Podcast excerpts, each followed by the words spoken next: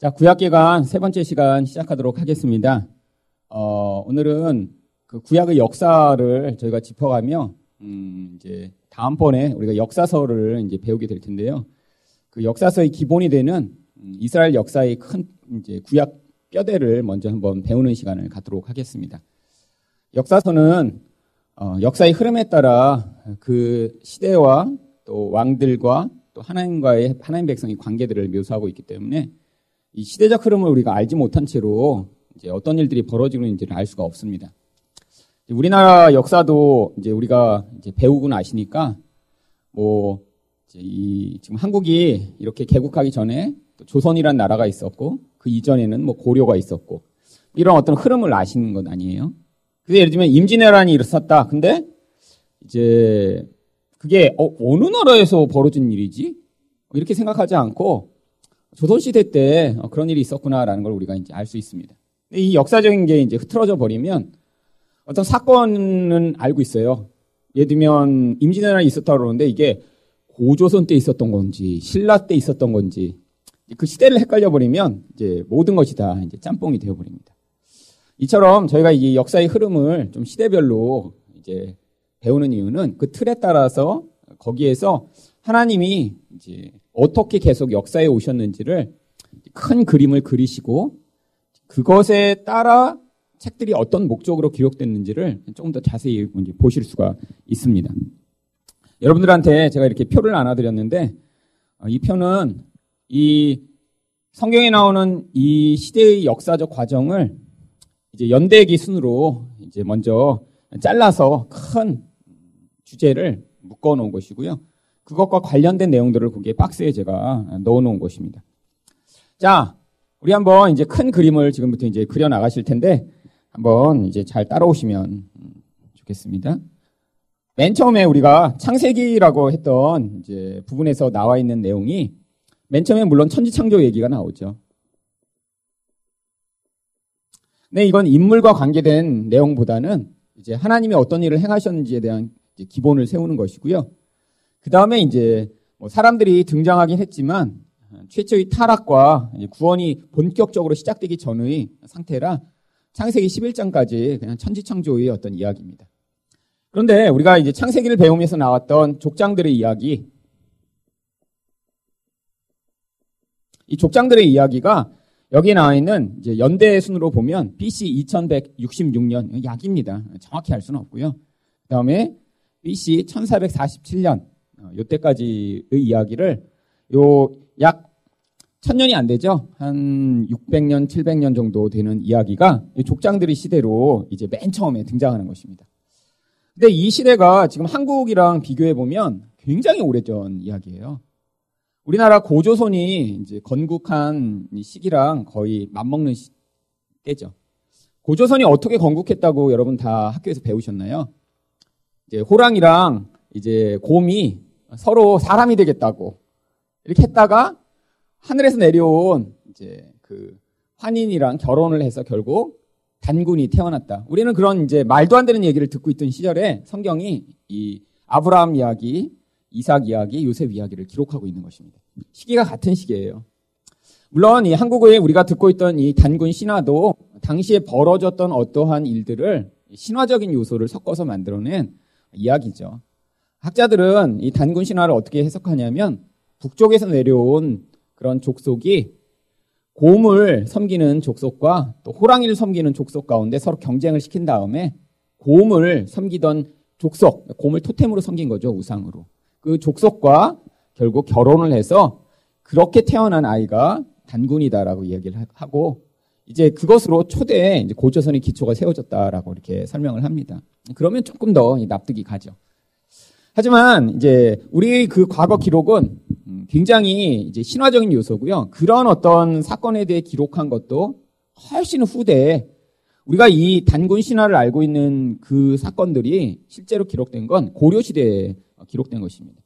그러니까 고려 뭐 그 이후로도 거의 천 년이 지난 다음에 어떤 사건들을 이제 재구성해서 써놓은 것입니다.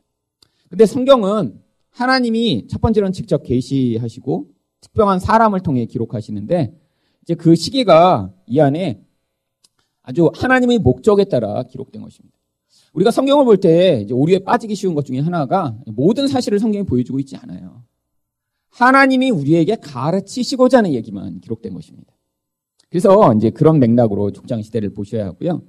자, 그런데 이제 지난번에 우리가 배웠지만 이 족장 시대에 나오는 이 모든 인물들은 하나님 백성들의 구원의 가장 핵심적인 요소를 그 안에 담아서 우리에게 그림으로 먼저 보여주고 계십니다. 그래서 아브라함, 이삭, 야곱이라고 나오고 그 다음 여기까지 보통 족장이라고 얘기하고요. 요셉은 조금 이제 따로 취급하지만 이 아브라함과 이삭과 야곱이 우리들의 모습 가운데 어떤 부분을 그 안에 담아서 하나님의 구원이 도대체 어떻게 일어나는 것인가를 보여주는 거죠. 아브라함의 구원 가운데 나타나는 가장 핵심적 요소가 부르심입니다. 원래 세상에 살고 있던 사람이고 심지어는 우상을 섬기고 있던 자라고 불리던 아브라함을 하나님이 그 세상으로부터 불러내셔서 어떻게 만드세요? 믿음을 주십니다. 그걸 소명과 또 뭐라고 부르죠? 믿음이라고 부르는 거예요. 바로 이게 우리가 구원받은 그림이라는 거죠. 우리도 다 같이 세상에 살고 있어서 세상에서 뭘 믿던 자인가요? 눈에 보는 것으로 나의 힘과 미래와 안정을 위해 살아가던 아브라함과 똑같은 사람이었는데 하나님이 우리를 세상으로부터 부르시더니 뭘 믿으라고 자꾸 하세요? 하나님만 믿으라고 자꾸 하시죠. 근데 얘기를 듣다 보니까 믿어져요. 아, 하나님이 날 도와주시는구나. 하나님 없으면 안 되겠구나. 그게 바로 믿음을 얻게 되는 과정입니다. 또 중간에 자꾸 유혹도 당하죠? 딴 거 믿고 싶은 게 많아요, 솔직히. 근데 그게 아니구나 자꾸 깨닫게 되면서 이제 하나님을 점점 믿어 그 하나님이 예수로 오신 그 예수님을 우리가 믿는다라고 얘기하는 거죠. 그 다음에 이삭이라는 존재가 또 나옵니다. 이삭은 또 뭘 보여주냐면 순종으로 받게 되는 복에 대해서 보여주는 거예요. 순종하면 복을 받고 반대의 이야기는 뭐죠? 불순종하면 저주받는다가 사실 성경이 일관된 내용입니다. 근데 이삭이 언제 순종했나요?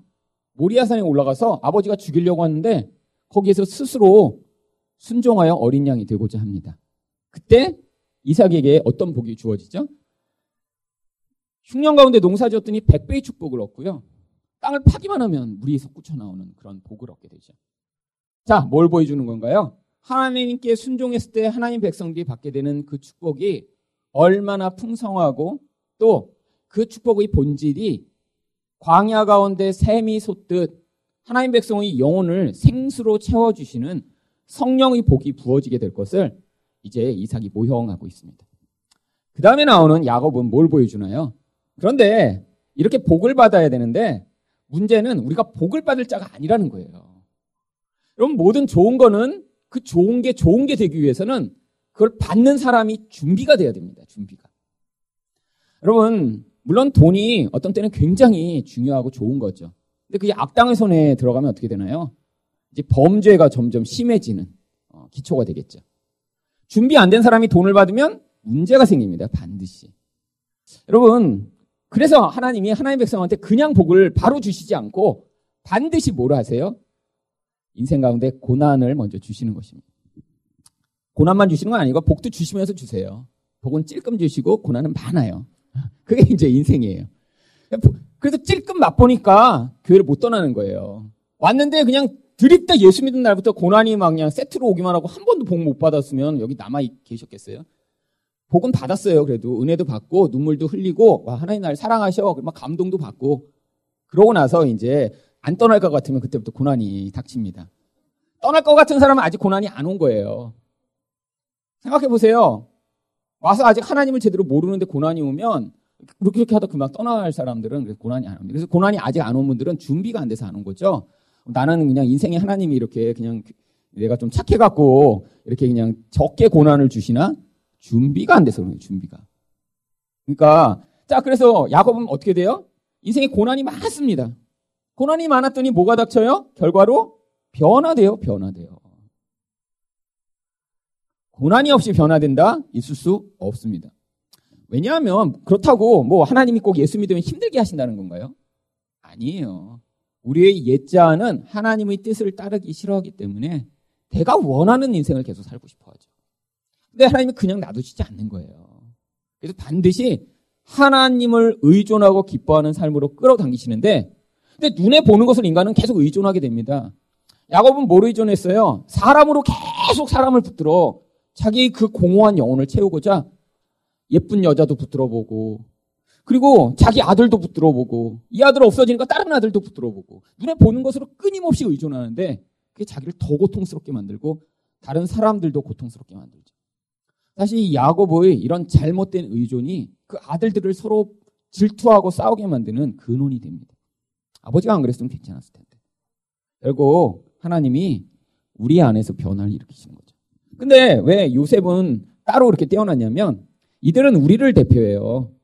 우리 안에 세상에 살고 여전히 믿음이 없을 때, 여전히 순종하기보다는 불순종하고, 여전히 그런 야곱과 같은 옛 자아로 살면서 변화되지 않는 우리의 모습. 근데 하나님이 결국 우리를 어떻게 하신다고요? 믿음을 가진 자, 복을 받은 자, 변화된 자로 만드실 것. 이거를 이제 모형으로 해놓으신 거예요. 그 다음에 요셉은 따로 떼어나서 하나님, 요셉은 굉장히 막 순종하는 것 같아요. 막 굉장히 성숙해 보여요. 예수님의 모습을 이 안에 담아놓죠. 그래서 하나님 나라가 임했을 때의 그 하나님 나라의 모습을 보여주는 것입니다. 하나님 나라의 어떤 모습이요? 온전한 통치가 일어났을 때의 모습. 그래서 이 요셉이 통치했더니 형제들이 어떤 일을 행하죠? 수십 년 동안 감추어뒀던 자기 죄를 막 고백하기 시작해요.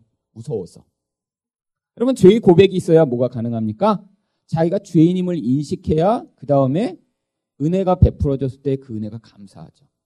그래서 형제들의 죄를 끊임없이 고백하게 만드는 것입니다. 하나님 통치가 임한 거예요. 또 어떤 일이 벌어지죠? 가뭄 가운데, 기근 가운데 죽어가는 자들에게 생명의 양식을 공급하는 일을 합니다. 이게 바로 예수로 말미암아 벌어지는 하나님 통치의 모형이죠. 그런데 이 족장들의 이야기가 여기서 끝이 아니라 그 다음에 뭐가 나옵니까? 출애굽부터 가나안 정복까지의 이야기가 요 다음에 나오는 거예요. 자, 요때가 이제 출애굽 시기를 보통 BC 1446년이라고 생각을 합니다. 학자에 따라서는 그렇지 않은 때라고 얘기하는데요. 성경 연대를 대충 추정하면 이때가 거의 이건 맞는 것 같아요. 이전에는 이게 좀 모호한 시점이 있기 때문에 약이라고 하지만 1446년은 대부분의 복음주의적 학자들은 요때라고 다 대부분 생각합니다. 1446년 굉장히 이것도 오래전입니다. 뭐 성경에 이렇게 출애굽기에 다 기록돼 있고 그래서 얼마 전에 일어난 일 같지만 한국은 여전히 고조선 시대예요. 이때. 근데 요때 기록된 책이 출애굽기, 레위기, 민수기, 신명기, 여호수아까지가 요 출애굽부터 가나안 때까지 이야기입니다. 근데 요게 뭘 기록한 거예요? 사실 똑같은 내용이 이제 민족적으로 기록된 거예요. 자, 원래 하나님을 믿지 못하고 세상 가운데 노예로 살던 이스라엘 백성들의 모습, 그게 뭐예요? 그 안에서 하나님이 소명을 주셔서 그들을 불러내십니다. 그 이야기가 출애굽기에 기록된 거였잖아요. 그래서 소명으로 믿음을 받아 구출받는 이야기가 출애굽기에 기록된 거예요. 그 다음에 레위기에는 무슨 내용이 나오죠? 레위기에는 거룩해져야 뭘 받아요? 복을 받아요. 근데 그 거룩하기 위해서는 뭘 해야 돼요? 율법을 지켜야 됩니다. 그래서 레위기에 율법 이야기가 많이 기록된 거예요. 순종하면 복을 받고 불순종하면 저주받는다는 게 뭐의 조항이죠? 율법을 이렇게 얘기하는 것입니다. 율법은 순종하면 복 받고 불순종하면 저주받는다가 율법이에요. 그래서 레위기에 율법이 기록된 거예요. 이게 바로 이사가 이야기인 줄 알았는데 실제로 레위기 이야기가 이 안에 기록된 거죠. 그 다음에 하나님 백성인데 계속 불순종해요. 왜? 옛사람이 하나님의 뜻을 따르지 못하기 때문이죠. 내 맘대로 살고 싶어요. 나는 자꾸 애굽으로 가고 싶어. 그래서 계속 불순종하는데 하나님이 그렇게 불순종하는 자들을 어떻게 하세요? 다 죽여버리세요. 그래서 60만 명이 들어갔다가 60만 명이 죽고 60만 명이 근데 다시 태어나요. 그 얘기가 뭐 얘기예요? 야곱 이야기잖아요. 옛사람이 죽고 변화돼 새 사람으로만 나오는 이야기. 그래서 여기가 출애굽기 레우기 민수기 이야기가 여기 기록된 거예요.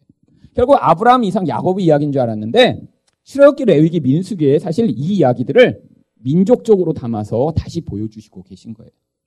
한 개인만이 아니라 아브라함이 혼자 택함 받아 아브라함은 잘났으니까 믿음의 조상이 된 게 아니라는 거예요. 모든 하나님 백성 또한 세상에 살고 있는데 세상을 의존하고 세상을 믿고 있는데 하나님이 어떻게 하시겠다고요? 세상으로부터 구원하셔서 믿음을 가진 자 되게 만드시겠다고. 그 이야기를 기록해 놓고 그 다음에 신명기가 뭐예요? 하나님의 통치를 받는 자들이 살아야 될 법에 대해서 기록한 거예요. 그래서 그게 요셉의 이야기입니다. 솔직히.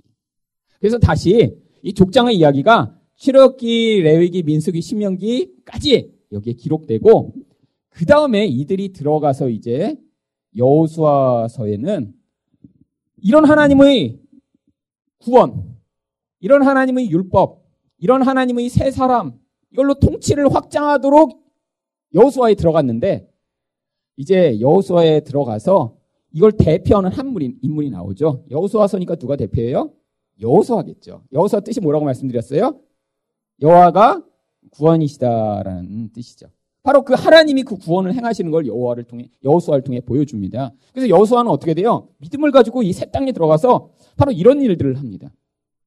세상 가운데 하나님 나라를 확장하고 율법을 지키도록 하고 그리고 나중에 죽을 때까지 뭐라고 하고 죽어요? 나와 내 집은 오직 여호와를 섬기겠노라. 여러분 여호수아는 죽을 때까지 하나님만 섬겨요. 그리고 그 하나님이 통치를 확장하는 모형을 보였는데 그 다음에 무슨 시대가 됩니까? 이제 사사들의 시대인 사사기가 나오는 거예요. 그래서 이제 이렇게 모형을 보였으니까 나머지도 이렇게 살 줄 알았는데 어떻게 됩니까? 여호수아가 죽자마자 바로 사사기에 뭐라고 얘기하냐면 하나님을 알지 못하는 세대가 등장했다고 이야기하죠. 이 경험이 없는 거예요. 하나님이 어떠신 분인가. 근데 하나님을 알지 못하는 세대가 나오니까 당장에 어떻게 합니까? 불순종하기 시작합니다. 그리고 문제가 세상 속으로 들어갔더니 뭐가 너무 많아요? 유혹이 너무 많아요. 유혹이. 어떤 유혹이요? 바알을 섬겨라. 바알을. 바알은 하나님과 다르거든요. 바알은 뭘 줍니까?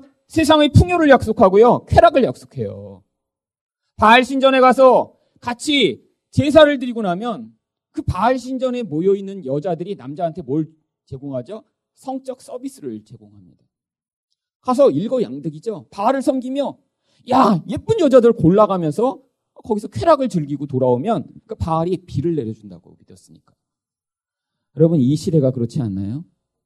연봉을 더 많이 벌면 올해 여름에는 남들 못 가본 데 여행지 가볼 수 있고, 아 내가 더 많은 돈을 가지면 남들 못 차는 못 타는 차 살 수 있고. 여러분 지금 세상이 바알을 다 섬기고 있어요. 아니 옛날에 아예 다 비슷하게 살 때는 그러지 않았는데 격차가 너무 심해져 버렸어요. 어떤 사람은 젊어서부터 남들이 누리지 못하는 쾌락을 누립니다. 왜? 부여를 가지니까. 자, 이 사사기 시대를 우리가 그래서 살아가고 있는 거예요. 근데 불순종했더니 하나님 백성에게 뭐가 임합니까? 심판이 임해요. 심판이요. 하나님 가만두시지 않아요. 그래서 바알을 섬기고 아, 나는 예수님은 그냥 일주일에 한 번 그냥 기억만 잠깐 가서 하면 되고 아, 나는 예수님 별로 중요하지 않은 것 같아. 왜? 나는 이 건물이 있으니까. 이렇게 생각하는 인생을 그냥 두시겠어요? 하나님 반드시 개입하시옵니다. 그 개입을 뭐라고 부르냐면 성경에선 블레셋, 모압, 암몬, 미디안이라고 부르는 거예요. 근데 성경이 놀랍게 뭐라고 써놓은 줄 아세요? 그들을 하나님이 남겨 놓으셨다라고 표현합니다. 누구요? 바로 세상을 하나님이 하나님 백성의 심판을 위해 남겨 놓으신 거예요. 그냥 놔두다가는 어떻게 되니까요? 하나님 백성이라는 무늬만 갖고 세상 사람보다 더 깊은 갈망으로 더 깊은 풍요와 더 짜릿한 쾌락을 추구하며 살려는 것이 바로 예수 믿는 사람들일까 봐요. 그래서 사사기 때 뭐가 자꾸 임해요? 고난이 자꾸 임하는 거예요. 그런데 사람들이 바로 하나님께 돌이켜야 되는데 못 돌이킵니다. 자꾸 하나님을 섬기기보다는 자꾸 어, 미디안의 신이 강한가 봐. 발이 더 강한가 봐. 아니야 몰렉은 어떤데? 자꾸 딴 걸 추구하죠. 그러다가 너무너무 고통스러워 그때 뭘 간구합니까? 하나님 살려주세요라고 하는 그런 간구를 할 때 하나님이 누굴 보내세요? 사사를 보내시는 거예요. 어떤 사사를 보내세요? 세상의 눈으로 보면 정말 연약한 그런 사사들을 보내시는 거예요. 어떤 사사는 오른손이 장애를 가지고 있어요. 누구죠? 에훗이라는 사사입니다. 오른손은 못 써요. 그 왼손잡이에요. 성경에는 왼손잡이라고 되어 있는데 히브리어 성경을 읽으면 오른손이 마비된 사람이라고 되어 있어요. 오른손 장애인인 거예요. 그러니까 왕이 그 장애인이 나한테 뭘 하겠어? 그래갖고 불러서 아주 기묘한 얘기 할 거 있다 그러니까 이렇게 귀 기울이다가 다리 춤 사이에 있는 칼로 찔러 죽이죠. 그래서 이런 연약한 자가 구원을 베풉니다. 또 어떤 구원자가 나타나요? 드보라 같은 구원자가 나타나죠. 여자예요. 남자들은 무서워서 벌벌 떨고 있는데 여자가 나타나더니 구원을 베풉니다. 또 이 드보로로 말미암아 쫓겨난 이런 나쁜 놈들이 나중에 누구한테 또 죽임을 당하죠? 야엘한테 죽임을 당하죠. 근데 뭘 보여주는 거예요? 드보라와 야엘을 통해 하나님의 통치가 어떻게 연약한 자들을 통해 나타날지를 보여주는 거예요. 드보라의 이름의 뜻이 뭐죠? 꿀벌이란 뜻입니다. 꿀벌. 자, 벌은 뭐를 만드나요? 꿀을 만들죠, 꿀을. 자, 야엘은 뜻이 뭐라고 말씀드렸죠? 자, 야엘은 암염소라는 뜻이에요, 원래는. 여러분, 암염소는 뭐를 만들죠? 젖을 만들어내죠. 이렇게 하나님의 통치가 임할 때 그래서 그 땅에 뭐가 임한다고요? 젖과 꿀이 흐르는 땅이 되는 것입니다. 여러분, 가나안에 가면 젖과 꿀 안 흘러요. 여러분, 가보셨잖아요. 거기 황량합니다. 근데 어떻게 젖과 꿀이 흘러요? 이렇게 사사가 온전한 하나님의 통치를 이룰 때 그 땅에 젖과 꿀이 흐르는 땅이 되는 거예요. 근데 어떻게 이런 일이 벌어지죠? 이게 모형이라고요. 어떤 모형이요? 앞으로 이렇게 기대할 수 없는 연약한 자가 나타나더니 바로 하나님 백성을 구원하여 젖과 꿀이 흐르는 통치를 이룰 것 예수님을 통해 우리가 어떻게 구원될지를 이들을 통해 모형으로 보여주신 것입니다. 근데 구원하면 또 어떻게 나요? 그 다음 또 타락해요. 이게 그냥 사사기 내내 반복되면서 사사기 결론이 뭘로 끝나나요? 왕이 없는 시대라 사람들이 자기 소견에 옳은 대로 행하였더라. 지 맘대로 살았다는 거예요. 지 맘대로. 왜? 통치가 없으니까 사람들은 결국 하나님을 따르지 못했다는 거죠. 이렇게 사사기가 거의 몇 년 동안 진행됩니까? 거의 300년을 지나가요. 300년. 그러고 나서야 그때 이제 통일 왕국이 오는 것입니다. 통일 왕국이라고 하면 이제 사울부터 다윗, 그 다음에 솔로몬까지를 통일 왕국이라고 불러요.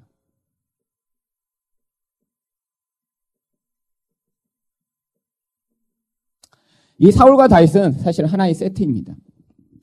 자, 사울이 잘했으면 다윗이 필요 없었겠죠? 또 사울이 없었으면 다윗은 존재할 수 없을 것입니다. 뭘 보여주는 거죠? 온전한 하나님의 통치, 그 통치를 만들어내는 과정을 보여주는 그림이죠. 자, 특별히 이걸 왕의 역할을 통해 하나님이 왜 보여주시고자 했나요? 여기서 지금 뭐 때문에 이런 일들이 벌어졌다고요? 왕이 없으므로. 왕이라는 건 뭔가요? 우리 인생을 통치하는 통치자가 없이는 인간이 이렇게 살 수밖에 없다라는 거예요. 끊임없이 유혹당하고 끊임없이 하나님을 배역하고 하나님과 관계없이 살아가는 자들. 유혹받아 늘 바알을 섬기며 세상의 돈을 신으로 섬기며 살아가는 자들. 그래서 하나님이 통치자를 보내신 거예요. 그런데 이 통치자의 두 사람이 어떤 극명한 차이를 보이나요? 세상 사람들이 생각할 때 좋아 보이는 통치자. 어떤 통치자예요? 키도 크고 좋은 가문에서 태어났으며 자기들을 그런 위험에서 구원할 것처럼 보이는 그런 자. 우리가 흔히 세상에서 볼 때 영웅이라고 보이는 사람들이야.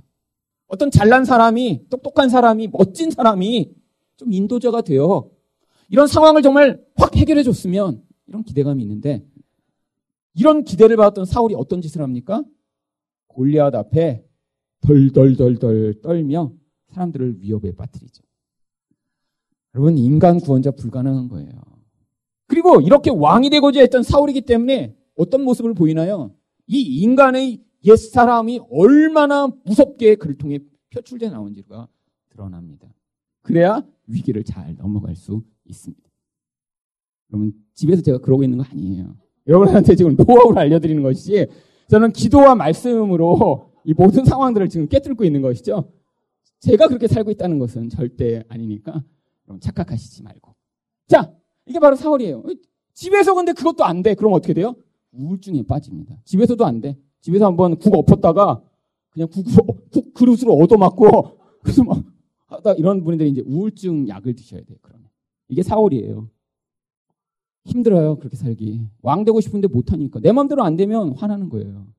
그리고 여러분 남자가 강해서 옛날에는 뭐야 이렇게 했는데 나이가 들수록 이제 남성 호르몬이 줄어들기 시작하고 여성분들은 뭐가 생기나요? 여성 호르몬이 줄어들기 시작하면서 남자다워지는 아줌마가 되시면서 역전이 벌어지기 시작합니다. 그러니까 이제 집에서 더 이상 사울이 안 돼요. 이게 인간인데 하나님이 어떻게 만드세요? 그렇게 살아갖고는 안 된다는 거예요. 원래. 그래서 하나님이 우리를 다윈 만드시고자 어떻게 하세요? 우리 주변에 꼭 사울을 붙여 놓으십니다. 자아가 강한 인간들. 국그릇으로 얻어맞아 더 이상 사울 노릇 못하게 하나님이 세상에서 가정에서 어느 곳에서나 우리를 짓밟으셔서 그래갖고 다윗 되게 만드시는 거예요. 다윗은 어때요? 하나님만 의존해요. 교만하지 않아요. 겸손해요. 겸손. 맨날 울어. 살려주세요. 그게 우리 인생이 돼야 된다는 거예요. 안 그러면 어떻게 살아요? 여러분 우리 인생이 여기를 왔다 갔다 하는 거예요. 여러분 이거 좋은 거 같으세요? 내가 왕처럼 살려는 거 좋은 거 같으세요? 여러분 그게 저주예요. 여러분 그래서 남을 그렇게 고, 통하게 만들면 사울처럼 살면 자기는 행복해요. 그럼 죽을 때까지 사울로 살다가 끝나면 그 인생은 하나님께 버림받는 인생입니다. 그게 사울의 끝이에요. 나중에 자살하고 끝나요. 하나님도 만날 수 없어. 근데 우리 안에서 다행인 게 이렇게 사울로 살다가 내가 또 내 주변에서 더 심한 사울을 만나 다윗으로 변화될 때, 아, 그래서 내가 이런 사울로 버림받는 인생은 아니구나라는 사실을 깨닫게 될 때, 이때가 축복이 찾아오는 거예요.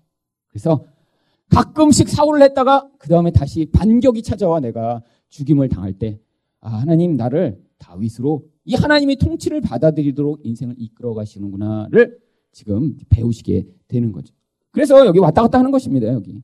그래야 사울이 있어야 다윗 되고 사울로 끝나지 않아요. 근데 하나님이 놀라운 사실은 지금 예수님이 오셔서 우리를 직접 야 김일성 누구 너 나 따라와 이렇게 말씀하시나요? 예수님 눈에 안 보이시잖아요. 그러니까 어떤 통치를 베푸신다고요? 우리 주변에 있는 사람들을 통해 환경을 통해 우리를 이렇게 만드세요. 그래서 다윗이 어디로 들어갑니까? 결국엔 광야로 들어가죠. 여러분 나중에 이제 여러분가 배우게 시게 될 텐데 이 광야의 이름이 다 나옵니다. 다윗이 어떤 광야를 갔는지. 뭐 숲광야, 뭐 무슨 광야, 미디안 광야, 광야 이름이 쫙 나와요. 왜요? 인생 가운데 사실 다윗 되는 게 이런 다양한 광야들을 거쳐야 함을 보여주는 것입니다. 여러분 인생 가운데 광야가 마누라 하나다. 그러면 아직 큰 변화가 있지 않은 거예요. 그건 누구나 가야 되는 광야거든요. 그건 당연한 거죠. 남편 마누라 이거 하나예요, 광야가? 그런 인생은 지금 광야를 몇 개 못 거친 거예요. 변화가 크지 않아요, 그러면. 근데 광야가 많아요. 남편, 자식, 자식 one, two, three 광야 다 달라. 뭐, 첫 번째 자식에서 준비됐다고 생각했는데 두 번째 광야는 더 심해. 세 번째 광야는 거의 죽을 뻔하다 살아나. 이렇게 그냥 자식마다. 그래서 자식을 많이 낳으셔야 돼요. 기본적으로. 그 다음에, 어, 다, 이제 겨우 살아나서 이제 살았나 그랬더니 그냥 막 사울이 특공대를 데리고 쫓아왔는데 거기 보니까 장모님, 뭐 이런 광야가 새로 등장. 그래서 거기를 겨우 넘어서 살았나 보니까 그 다음에는 직장 상사, 뭐 이런 식으로 계속 이제 광야가 끊임이 없을 때 어떻게 되고 있는 거예요? 아, 내가 하나님이 나를 다윗으로 부르셨구나. 이게 그때 깨닫게 되는 거예요. 여러분, 광야로 안 들어간 사람이 있습니다. 누구죠? 사울이요. 사울은 광야로 하나님이 인도하시지 않아요. 여러분, 다윗도 너무 고통스러워서 어디로 도망갔나요? 모압으로 도망갔습니다. 모압으로.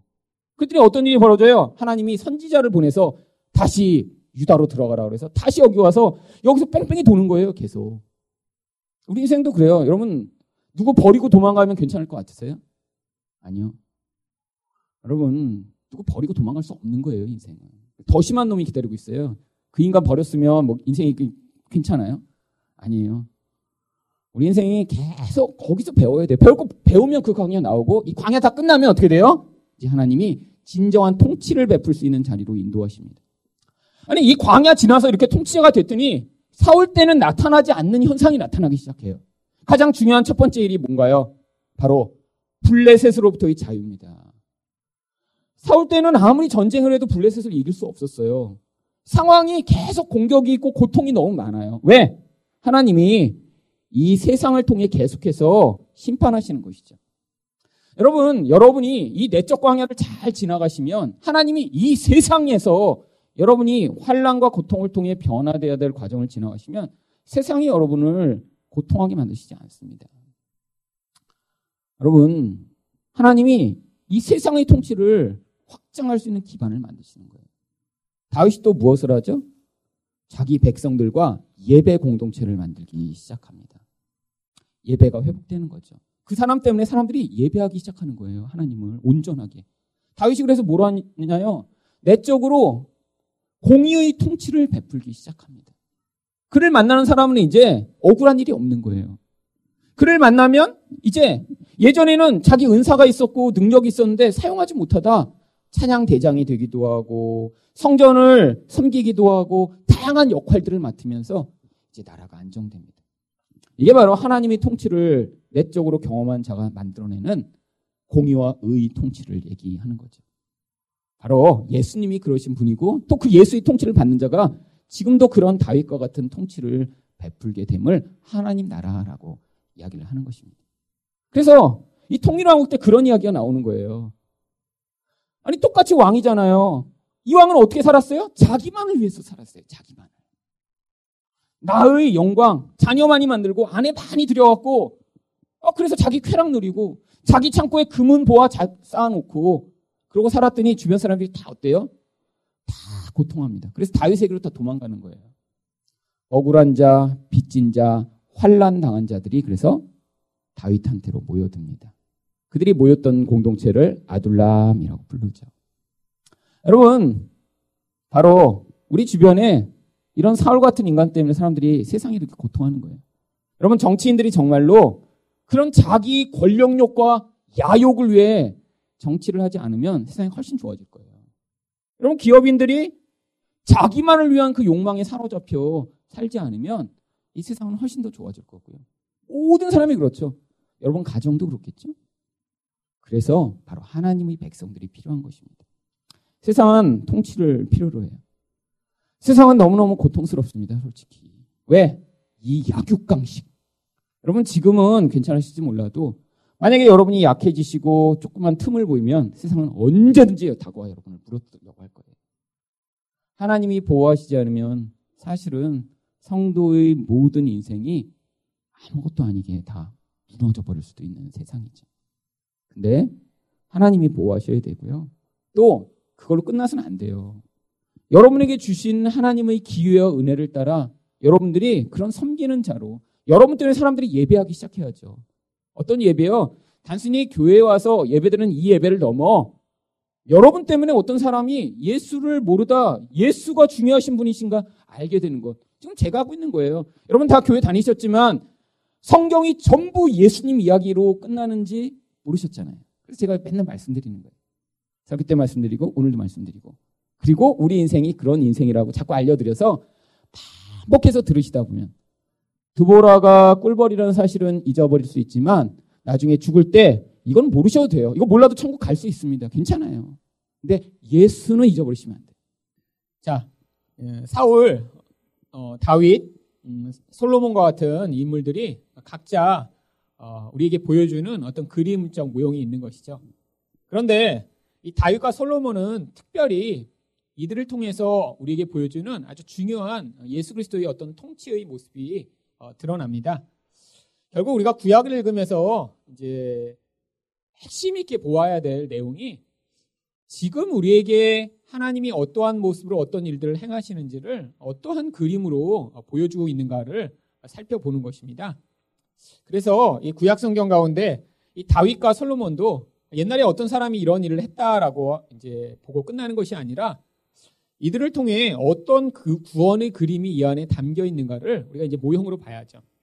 자, 지난번에 우리가 이제 다윗 이야기를 하면서 이 다윗이 어, 이렇게 어, 사울로 말미암아 어떤 이런 변화를 경험하는 모형이었지만 또 다윗이 왕이 되고 나면 그를 통해 나타나는 어떤 하나님 나라의 통치의 모습을 이 다윗을 통해 보여주고 있습니다. 근데 다윗만 보면 안 되고 다윗과 솔로몬이 쌍입니다.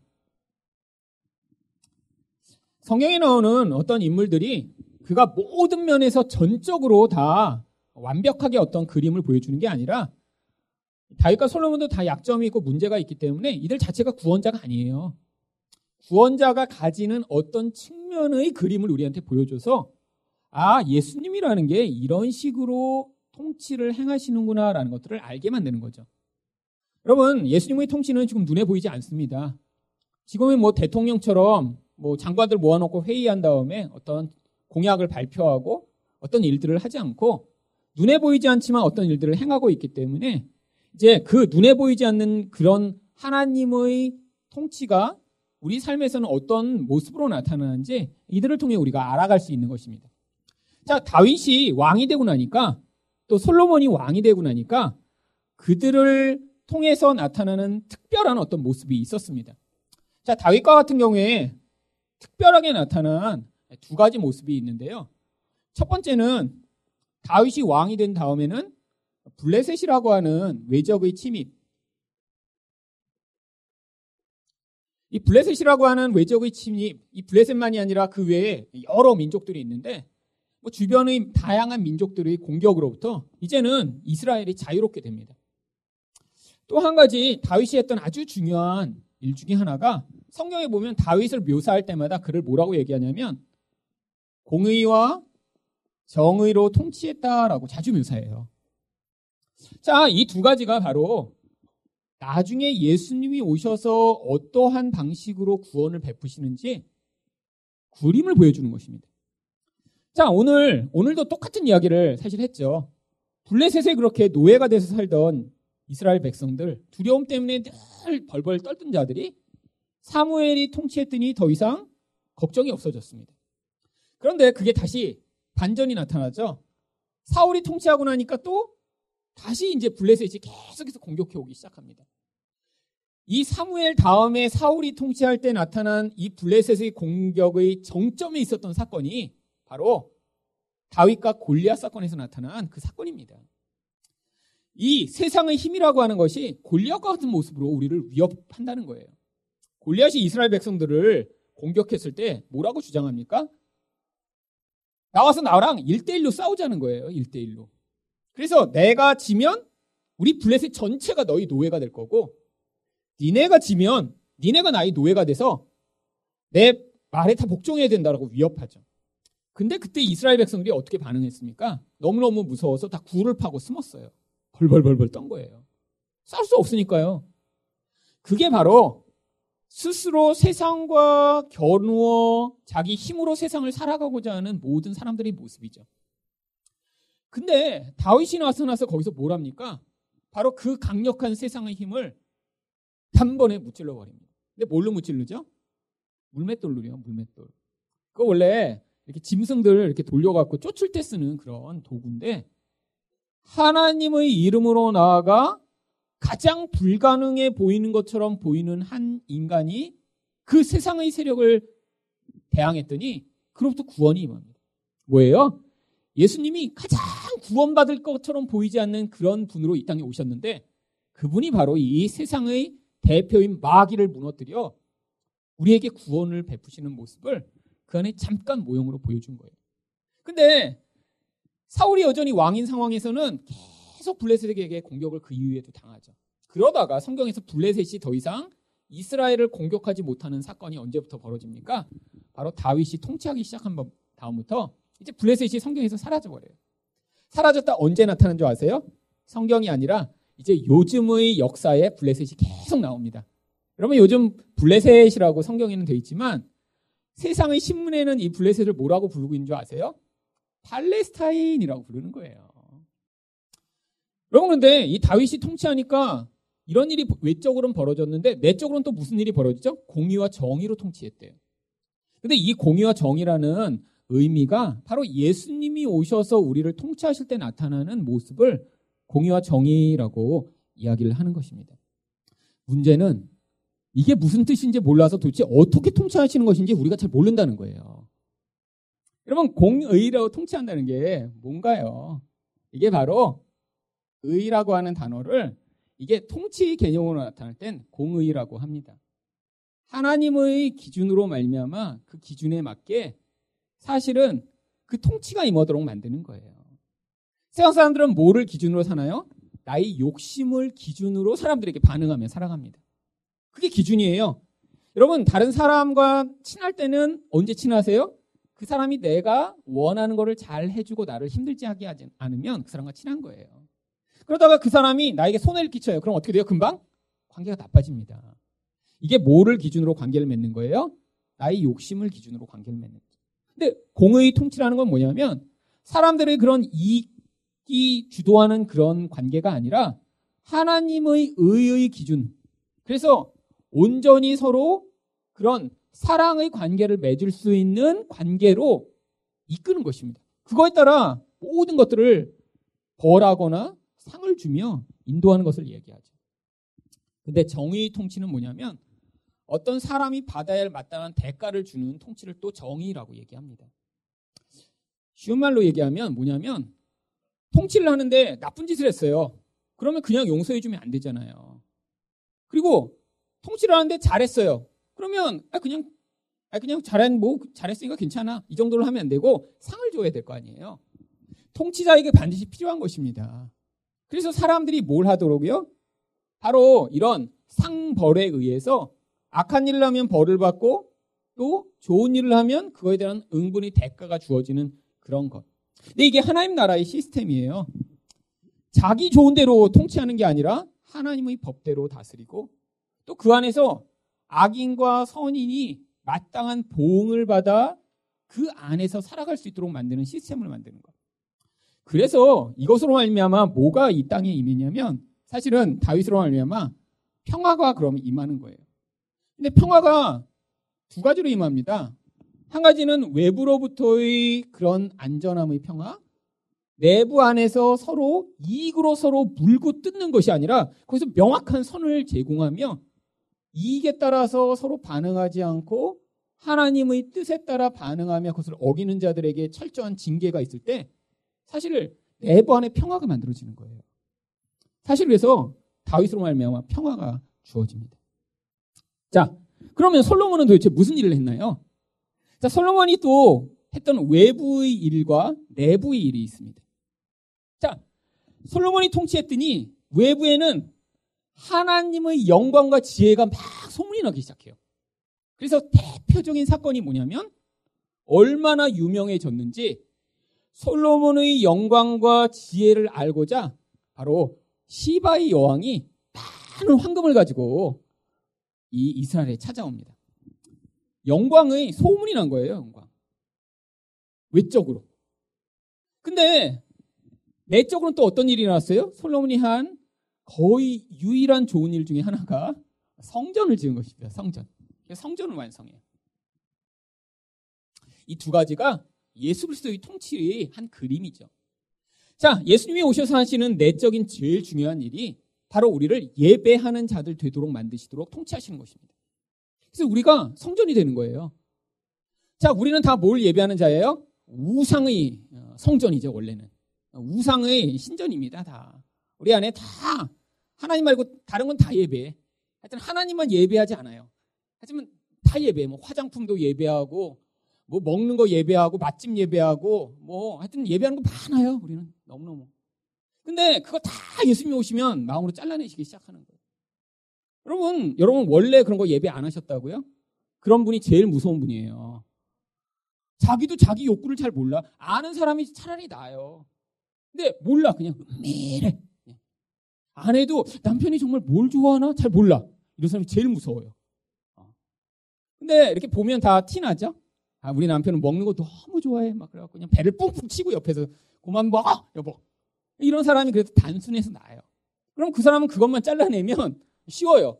근데 아무리 20년을 살았는데도 도대체 이 사람은 뭘 원하는 걸까 모를 때 이런 사람이 진짜 무서운 사람이에요. 안에서 뭔가 욕구가 꼬인 거예요. 제대로 그걸 분출하지 못하고 있는 거예요. 그러니까 그 모든 것이 그 사람에게 영향을 미쳐서 솔직히 이런 욕구가 어떤 것으로 명확하게 표출되지 않는 사람일수록 사실 자기가 예배하는 그 근원이 너무 안에서 자기 근원을 흔들며 있기 때문에 이런 사람은 남이 볼 때 어떻게 보면 어, 되게 검소해 보이기도 하고 뭐 어떤 욕망이 막 시달리는 것 같지 않은데 근데 실제로는 더 무서운 은밀하고 눈에 안 보이는 것을 원할 수도 있죠. 여러분들 여러분의 욕구가 단순해야 돼요. 근데 그렇잖아요. 여러분 가운데 자기도 자기의 단순한 욕구를 아는 분들 계세요. 그것 때문에 자주 넘어지시죠? 여러분 그게 부끄럽고 숨기고 피해야 될 게 아니에요. 우리가 하나님을 예배해야 되는데 지금 그 욕구를 통해 나의 예배의 대상이 무엇인가 자주자주 들키는 거예요.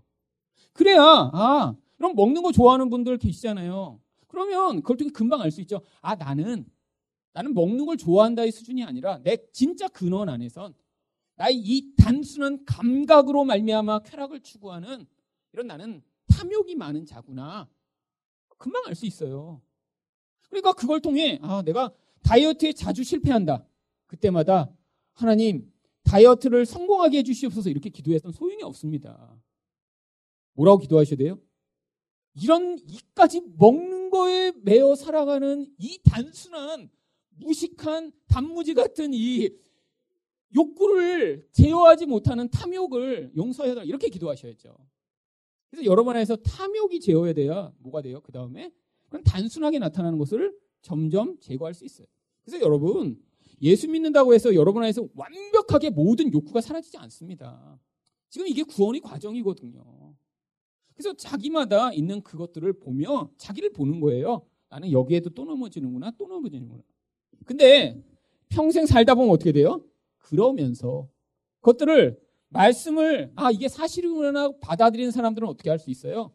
그 안에서 자기의 것들을 이 재단에 갖다 다 묻고 내 안에 예수 그리스도의 성전이 지어질 수 있도록 우리 몸을 거룩한 예배의 도구로 하나님께 자꾸 바칠 수 있죠. 이렇게 안 되면 우리 몸과 시간과 돈이 어떻게 됩니까? 나의 우상을 밥 먹이기 위한 도구로밖에 사용이 안 돼요. 여러분 생각해 보세요. 그거 얼마나 비참한 일이에요. 평생 살았는데 정말 하나님을 예배하고 하나님을 위해 산 시간이 몇 시간 안 된다. 근데 맛집 찾아다니는 데는 1년에 막 몇백 시간씩 써. 누가 막 어디 맛집 있다 그러면 막 부산까지 막 차 몰고 가서 가서 이제 국수 한 그릇 먹고 이야 이 부산은 밀면이 맛있어 이러고 이제 돌아오면서 다시 배고파서 휴게소에서 오뎅 먹고 오고 이런 인생 살고 사는 거예요. 근데 우리 수준이 거기에 매여 있으면 뭐 예배하는 거예요? 그냥 나 예배하고 우상을 예배하는 거예요.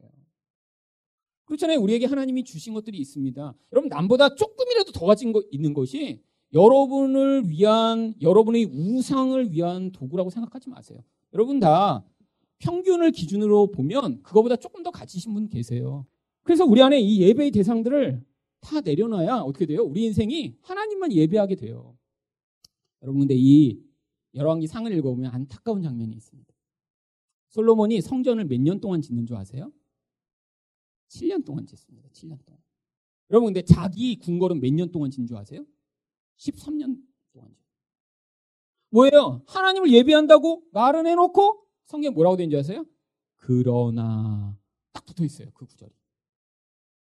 그러나 자기를 위한 욕망이 너무너무 컸으니까 그게 나중에 어떻게 표출된 거예요? 나중에는 천 명의 여자들을 데려다가 아내로 삼는. 여러분 우상 숭배의 전형이 돼버린 거죠. 여러분 여러분 안에 그러지 않으세요? 사실 여러분도 다 교회 다니시잖아요. 근데 여러분 안에 지금 우상이 너무 많으시죠, 솔직히? 여러분 평균보다 많이 가지고 계신 분들 있어요. 모든 면에서. 능력도 많으신 분 계시고요. 돈도 많으신 분 계시죠. 남보다 훨씬 더 탁월한 무엇인가를 가진 분들 여기 다 계십니다. 여러분 그런데 여러분이 하나님을 예배하지 못하면 여러분은 어떻게 되는 줄 아세요? 그 우상이 이끄는 삶을 그냥 살다 마는 거예요. 자, 우리 안에 그래서 사실 예수님이 오시면 온전한 성전이 되도록 인생에 개입해 오신다는 거예요. 근데 또 뭐예요? 그렇게 온전한 성전이 되어야 뭐가 됩니까? 하나님의 영광을 보여줄 수 있어요. 여러분 다른 분이 여러분을 보면서 야 이렇게 멋지세요? 이렇게 아름다우세요? 이러시나요? 안 그러잖아요 세상에. 여러분이 아무리 여러분 스스로 뭔가 잘났다고 해도 그보다 더 잘난 사람들 세상에 많습니다. 그렇지 않아요?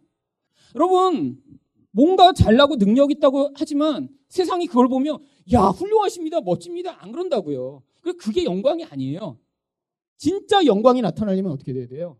온전히 하나님을 예배하는 자가 되어 바로 내 안에 있는 우상들이 제거되고 나면 그 사람을 통해 하나님의 성품과 모습이 나타나기 시작한다고요.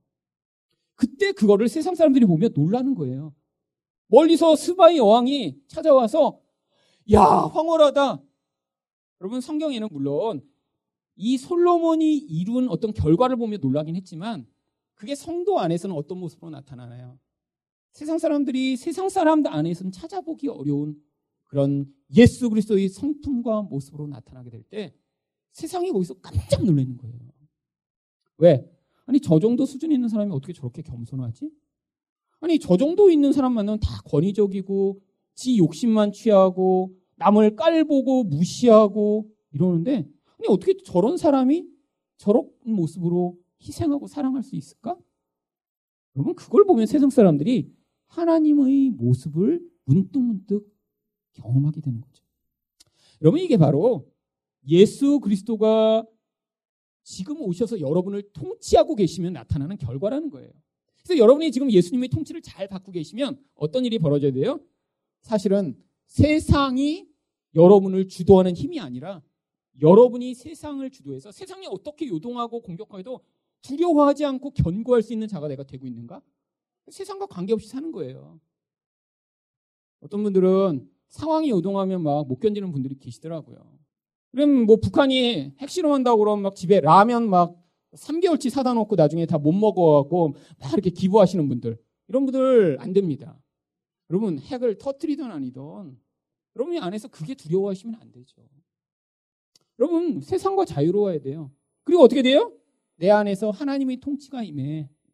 내가 하나님의 뜻대로가 아니라 내 욕심대로 살려고 할 때마다 하나님의 다스리심과 징계가 나타나 내가 그 안에서 누리는 평화를 누려야 되고 또 내가 그렇게 우상을 다 버리고 하나님만을 예배하는 예배자로 내 안에서 지어져 가서 내게 주신 모든 것들이 우리 하나님을 기쁘시게 하는 통로로 사용될 때 그래서 나의 욕망을 위해서 그 모든 것들이 이젠 그 과정을 변화되면 그걸 통해 우리를 통해 하나님의 영광이 드러나 사람들이 보며 와 대단하십니다. 아 당신이 믿는 그 예수가 도대체 누구길래 당신은 이런 이런 모습으로 사세요? 이런 칭찬을 듣게 되는 것. 이게 지금 하나님의 통치가 나타나는 거예요. 여러분 어렵죠? 그래서 여러분 하나님이 우리를 막 힘으로 꺾어 갖고 억지로 이렇게 만드시지 않아요. 이 말씀을 받아들여 하나님 저도 이런 통치를 받고 싶어요. 하나님 저도 이런 영광을 드러내고 싶습니다.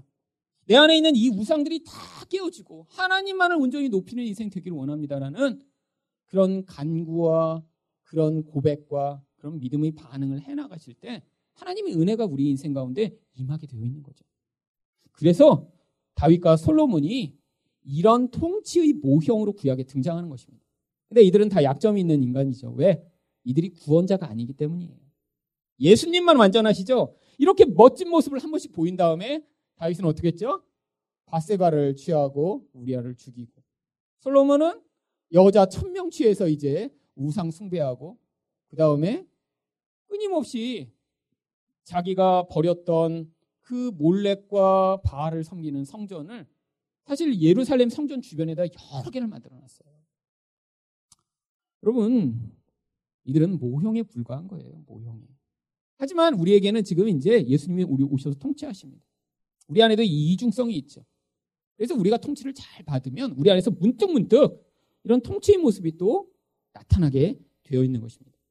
자, 거기까지가 통일왕국 이야기예요. 구약을 이야기하지만 실제로 지금 나타나는 그런 이야기를 그 안에 담아 놓은 것이죠. 그래서 그 안에 온전한 통치가 나타날 그림들을 밑그림을 그려놓고 그 다음에 이제 분열 왕국의 이야기를 시작하는 것입니다. 자, 분열 왕국이 시작된 결정적 계기가 어디에 나오죠? 바로 솔로몬 때 이런 힘, 힘을 최고로 만들어서 그 혜택을 누리도록 했는데 이게 그냥 된 게 아닙니다. 많은 사람들이 압제를 당했어요. 사실 공유와 정의가 이루어지지 않은 거죠. 너무너무 힘들었는데 이 다음에 난 아버지보다 더 너희를 강하게 압제하겠다 그러니까 결국 나라가 두 개로 쪼개져 버리고 말았습니다. 그게 분열왕국의 시작이죠. 나라가 두 개로 쪼개져서 이 쪼개진 북쪽을 북이스라엘이라고 부르고 쪼개진 남쪽을 남유다라고 불렀습니다. 그런데 이 남쪽에 뭐가 있었냐면 남쪽에 어, 예루살렘이 있었어요. 그러니까 북쪽에서 무슨 생각이 들었나요? 아니 예배하러 자꾸 이 예루살렘에 가다가는 나중에 유다로 다 내려가 버리면 어떻게? 그래서 여기다가 황금 송아지를 만들어 놓고 이게 하나님이야 여기서 예배드려. 그리고 이 북쪽에 먼 사람들한테는 여기다가 또 황금 송아지를 하나 만들어 놓고 여기서 예배드려. 라고 요 끝에다가 황금 송아지를 만들어 놓은 거예요. 근데 사람들이 또 그랬다고 또 여기서 계속 예배 드립니다. 왜? 여러분, 지금도 똑같아요. 예수만을 그대로 믿고 섬기는 거는 사람들이 원하지 않습니다. 왜 황금 송아지죠? 하필이면 우리가 진짜 원하는 거는 예수라는 도구를 통해 얻게 되는 유익이거든요. 유익. 황금으로 대표되는 유익이요. 내 삶에서 조금 더 이익을 얻을 수 있고 내가 더 평안할 수 있고 더 문제가 없게 되는 그 이익이요. 그러니까 이들이 여기서는 우상숭배를 하지만 우리도 똑같은 모습이 나타나는 것입니다. 근데 우상 숭배를 하다 보니까 하나님이 그냥 두시나요? 이들이 하나님 백성이에요. 그러니까 하나님이 하신 일 중에 하나가 바로 외부의 구약의 그 앞부분 통일왕국 시대는 블레셋이라고 보였던 내부의 적이었는데 이제는 왕국이 돼버리니까 내부의 적은 더 이상 없어요. 근데 외부의 적들을 통해 이들을 괴롭히십니다. 남쪽에는 애굽이라고 하는 나라가 끊임없이 이제 힘들게 만들었고요. 북쪽에는 아수르라고 하는 나라가 생겨서 또 끊임없이 괴롭히게 만들었죠. 근데 이들이 괴롭힘을 당하다 보니까 뭘 깨달았냐면 이 나라들은 사실 이 북이스라엘이나 남유다보다 규모랑 상대가 안 될 정도로 큰 나라들입니다. 여기가 만약에 인구가 한 뭐 500만 명 됐다 그러면 여기는 뭐 5천만도 넘는 그런 나라였겠죠. 규모와 군사와 모든 면에서 비교가 안 될 정도로 커요.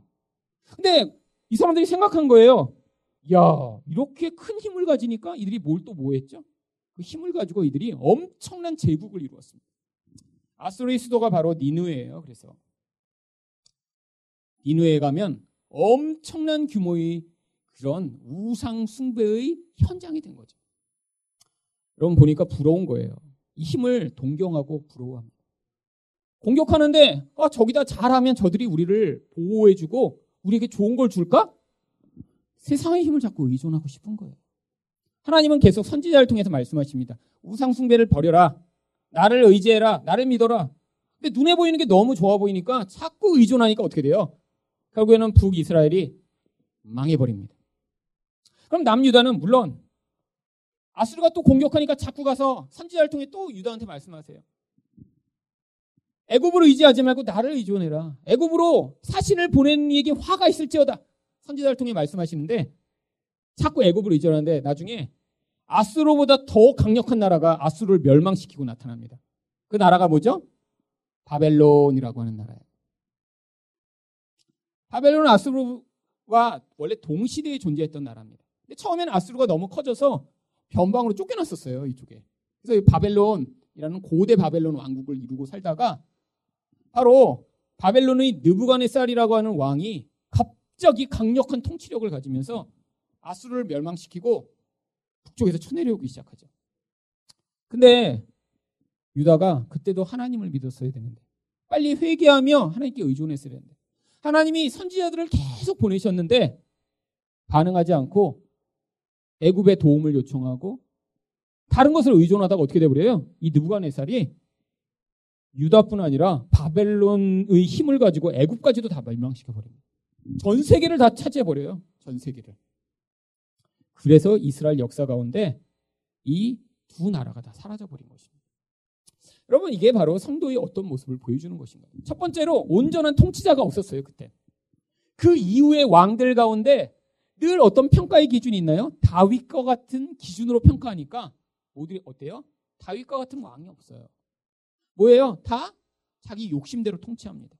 내가 좋아 보이면 잘해주고 공의롭지 않은데 그냥 내 마음대로 통치하는 거예요. 누군가 나한테 뇌물을 주면 어, 그거 받고 그래 그럼 너가 너는 괜찮아. 너는 잘못했어. 라고 평가하고. 그리고 나쁜 짓을 한 사람들을 벌을 줘서 그 악한 일이 퍼지지 않도록 막았어야 되는데 그런 일을 하지 않습니다. 결국 다윗과 같은 왕 통치가 없으니까 백성들이 어떻게 했나요?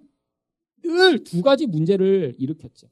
첫 번째로 백성들이 했던 첫 번째 문제가 바로 하나님을 사랑하는 대신에 우상을 숭배한 것입니다. 백성들이 했던 두 번째 이 분열왕국 시대의 결정적 문제가 불의가 이 가운데 가득했다는 거예요. 여러분 우상 숭배는 하나님과의 관계가 깨진 것입니다. 불의는 뭐가 깨진 것이요? 이웃과의 관계가 깨진 거예요. 그래서 부자들이 점점점 그 힘을 가지고 가난한 자들을 착취하기 시작합니다. 그러니까 이 사회가 고통스러운 것이 된 거예요. 선지자들이 했던 모든 메시지를 줄이고 줄이고 줄이고 줄이고 줄이면 이 두 가지 얘기밖에 없어요. 우상숭배를 회개하라. 또 한 가지는요. 너희 불의를 회개해라. 근데 회개하지 않습니다. 결국 멸망이 맺죠.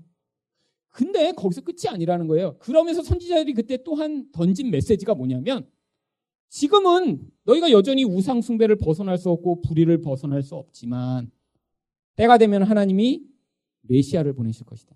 그리고 그 메시아가 오시면 옛날의 다윗처럼 공의와 정의로 통치하실 것이다. 온전한 성전을 하나님이 만들어내실 것이다. 라고 선제자를 통해 계속 예언하신 거예요. 그리고 그 예언대로 누가 오셨나요? 예수 그리스도가 오신 것입니다. 그래서 이 분열 왕국은 인간의 끊임없는 세상에 대한 유혹과 의존, 그것으로 말미암는 우상 숭배와 불의를 보여주는 현장이에요. 한 명, 두 명이 아니라 온 이스라엘 백성이 수백 년간 똑같은 일을 하며 결국엔 세상의 멸망을 당하죠. 여러분 이 바벨론이 신약 시대에도 여전히 존재합니다. 여러분 신약 시대에 바벨론이 구약에만 있는 게 아니라 신약 시대에 바벨론이 많이 나온 책이 있죠. 어떤 책이 바벨론이 많이 나오나요? 요한계시록이요. 요한계시록이 결국 뭘 보여주는 건가요? 지금도 그러면 신 바벨론이라고 존재하나요? 아니요. 이 세상이 바로 바벨론이라는 거예요. 어떤 바벨론이요? 힘을 하나님으로 섬기는 세상. 근데 그 힘의 배후에 누가 존재하는 거예요? 용이라고도 불리고 옛뱀이라고도 불리는 마귀가 그 세상의 배후에서 사람들에게 끊임없이 힘을 추구하게 만들고 그거를 삶의 기반으로 삼게 만들고 그게 없으면 불안하고 초조하게 만들어 결국에는 하나님을 떠나 그 세상을 의존하도록 만드는 힘으로 우리를 뱀처럼 유혹한다는 거예요. 그 바벨론에 우리가 살아가면서 그 힘에 굴복해 따라가기 시작하면 무슨 일이 벌어지나요? 구약에 나타난 일이 벌어지겠죠. 그 바벨론이 결국 의존하는 그 사람들을 축복하고 잘 되게 해주고 보호해 주는 게 아니라 그들을 멸망시킵니다. 중독에 빠지게 만들고요. 그것으로 알면 더 깊은 갈망과 고통으로 인생이 망가지게 만드는 거죠. 그래서 하나님이 성도들한테 이 바벨론에 살도록 하시는 거예요. 바벨론에 살면서 끊임없이 포로되어 간 이스라엘 백성들이 경험했듯 우리는 두 가지 현상에 노출됩니다. 어떤 현상에 노출되죠? 포로대 갔는데도 가보니까 너무너무 크고 화려한 거예요. 여러분, 이 바벨론의 수도에 가면 정말 지금까지도 어떻게 이런 거대한 건축물과 이런 일들을 만들었을까 하는 그런 불가사의한 그런 일들이 여러 가지 있습니다. 그 중에 하나가 당시에 이 느부갓네살의 아내가 먼 북쪽 리디아라고 하는 산이 많은 지역에서 바벨론으로 시집을 왔대요. 이 바벨론은 전부가 평지거든요. 산이 없어요. 그러니까 산을 너무 그리워한 거예요. 그러니까 이 느부갓네살이 무슨 일을 했냐면 그 바벨론의 수도에다가 인공 산을 만든 거예요. 그리고 이 높이를 일곱 개의 층으로 만들어 갖고 산을 만들었는데 이렇게 높이 쌓는 거는 어려운 건 아닙니다. 근데 진짜 지금도 이해가 안 되는 건 이렇게 높이 쌓은 그 꼭대기에서 물이 여기서부터 펌프도 없는데 올라가서 이 위에서부터 이 모든 피탈을 다 적시고 내려와 여기가 항상 정말 산이 서 있는 것처럼 초목으로 우거지게 만들었대요. 이게 이제 고대 불가사의 중에 하나죠. 어떻게 펌프가 없는데 전기도 없는데 물을 여기다 끌어올려 이렇게 물이 흘러도록 했을까? 여러분 그리고 이 바벨론의 수도에 가면 성곽이 있는데 성곽이 얼마나 튼튼했냐면 그 성곽이 이 성곽이 이제 위에 두께가 있잖아요. 위에 이렇게 사람들이 지키는. 근데 여러분 영화 같은 거 이제 많이 보시죠? 그럼 거기 두께가 결국 이제 군인들 몇십 명 서 있을 정도였는데 이 바벨론의 이 성곽은 두께가 어느 정도였냐면 마차 두 대가 여기서 경기를 할 수 있을 정도로 이 성곽이 두꺼웠대요. 그러니까 이 세상의 힘이 얼마나 강력해진 거예요. 그러니까 이 바벨론 사람들이 얼마나 이걸 자부했는지 사실 이 바벨론이 페르시아에 나중에 멸망당합니다. 근데 멸망당할 때 이 밖에 페르시아 군대가 와서 수십만이 이 바벨론을 포위하고 있었어요.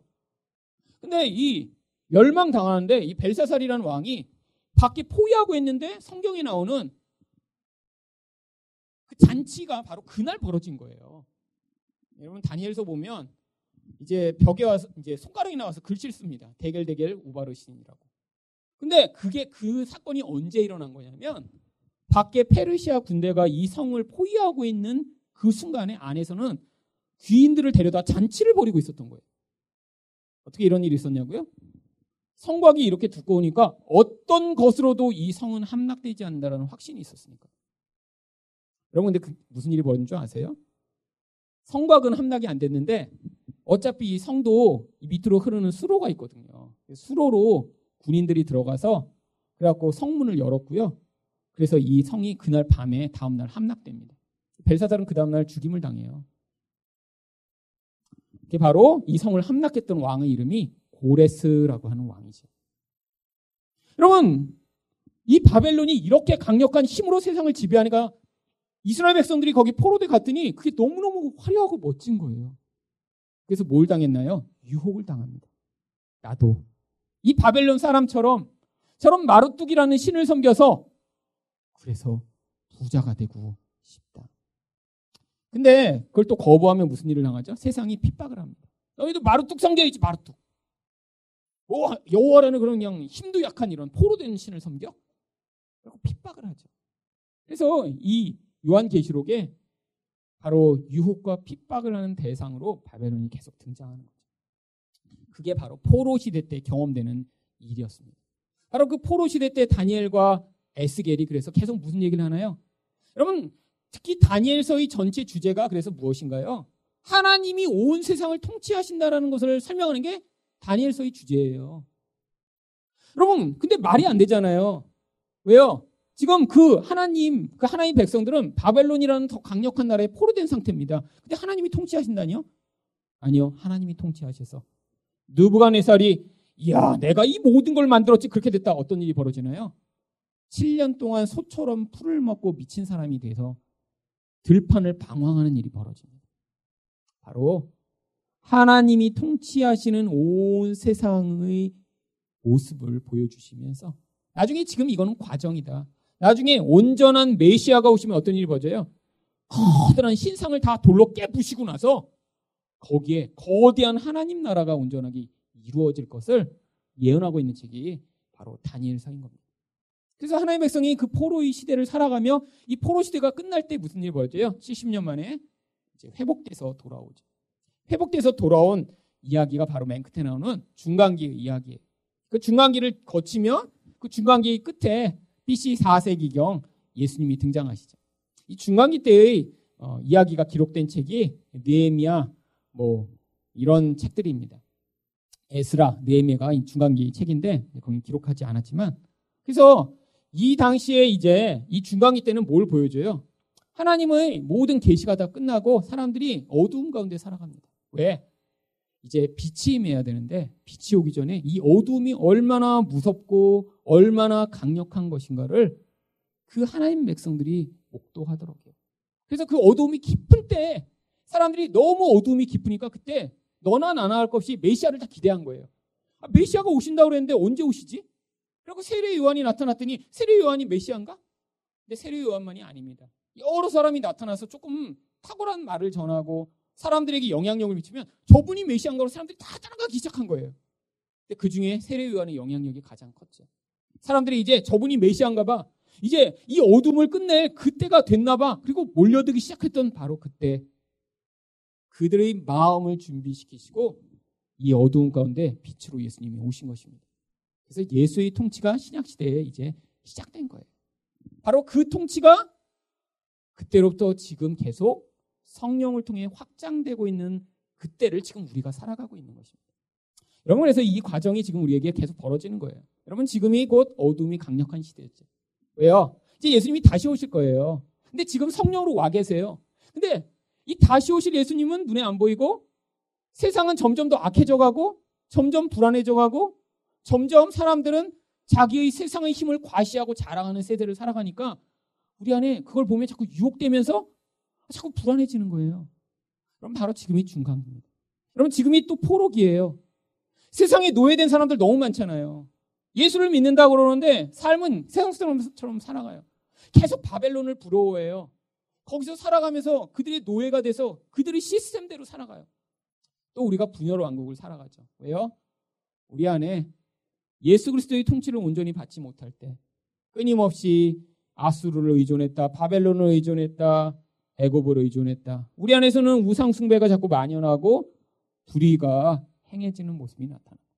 우리 안에서는 또 그런데 통일왕국 시대처럼 다윗을 통해 나타났던 하나님의 통치, 솔로몬을 통해 나타났던 그 통치가 문득 문득 우리 삶에 나타나게 될 때, 결국 우리 인생을 통해 우리가 그 통치에 복종하고 순종하는 백성이 되면 결국 우리가 그런 하나님의 통치를 이 어두운 세상 가운데 확장하는 그런 사람으로 하나님 우리를 만들어 가시는 것입니다. 여러분 구약에 나오는 이 순서대로 나오는 이야기가 결국 하나님 백성 가운데 임하는 이 예수 그리스도의 통치를 압축하고 그림으로 보여주니까 여러분이 그 그림을 잘 이제 보시면서 아 하나님 내 인생 가운데도 이 예수 그리스도로 말미암는 통치가 내가 믿음으로 믿음어 그것을 점점 내가 눈에 보이지 않지만 말씀을 통해 받아들일 때 하나님 그런 영향력과 능력이 나타나는 것들을 경험하게 해달라고 여러분 기도하시면 하나님이 여기 계신 모든 분들의 인생을 통해서도 바로 세상에서 세상을 뛰어넘는 아니 세상이 감당치 못할 사람으로 살아가게 하시는 그 놀라운 은혜를 베풀어 주실 것입니다.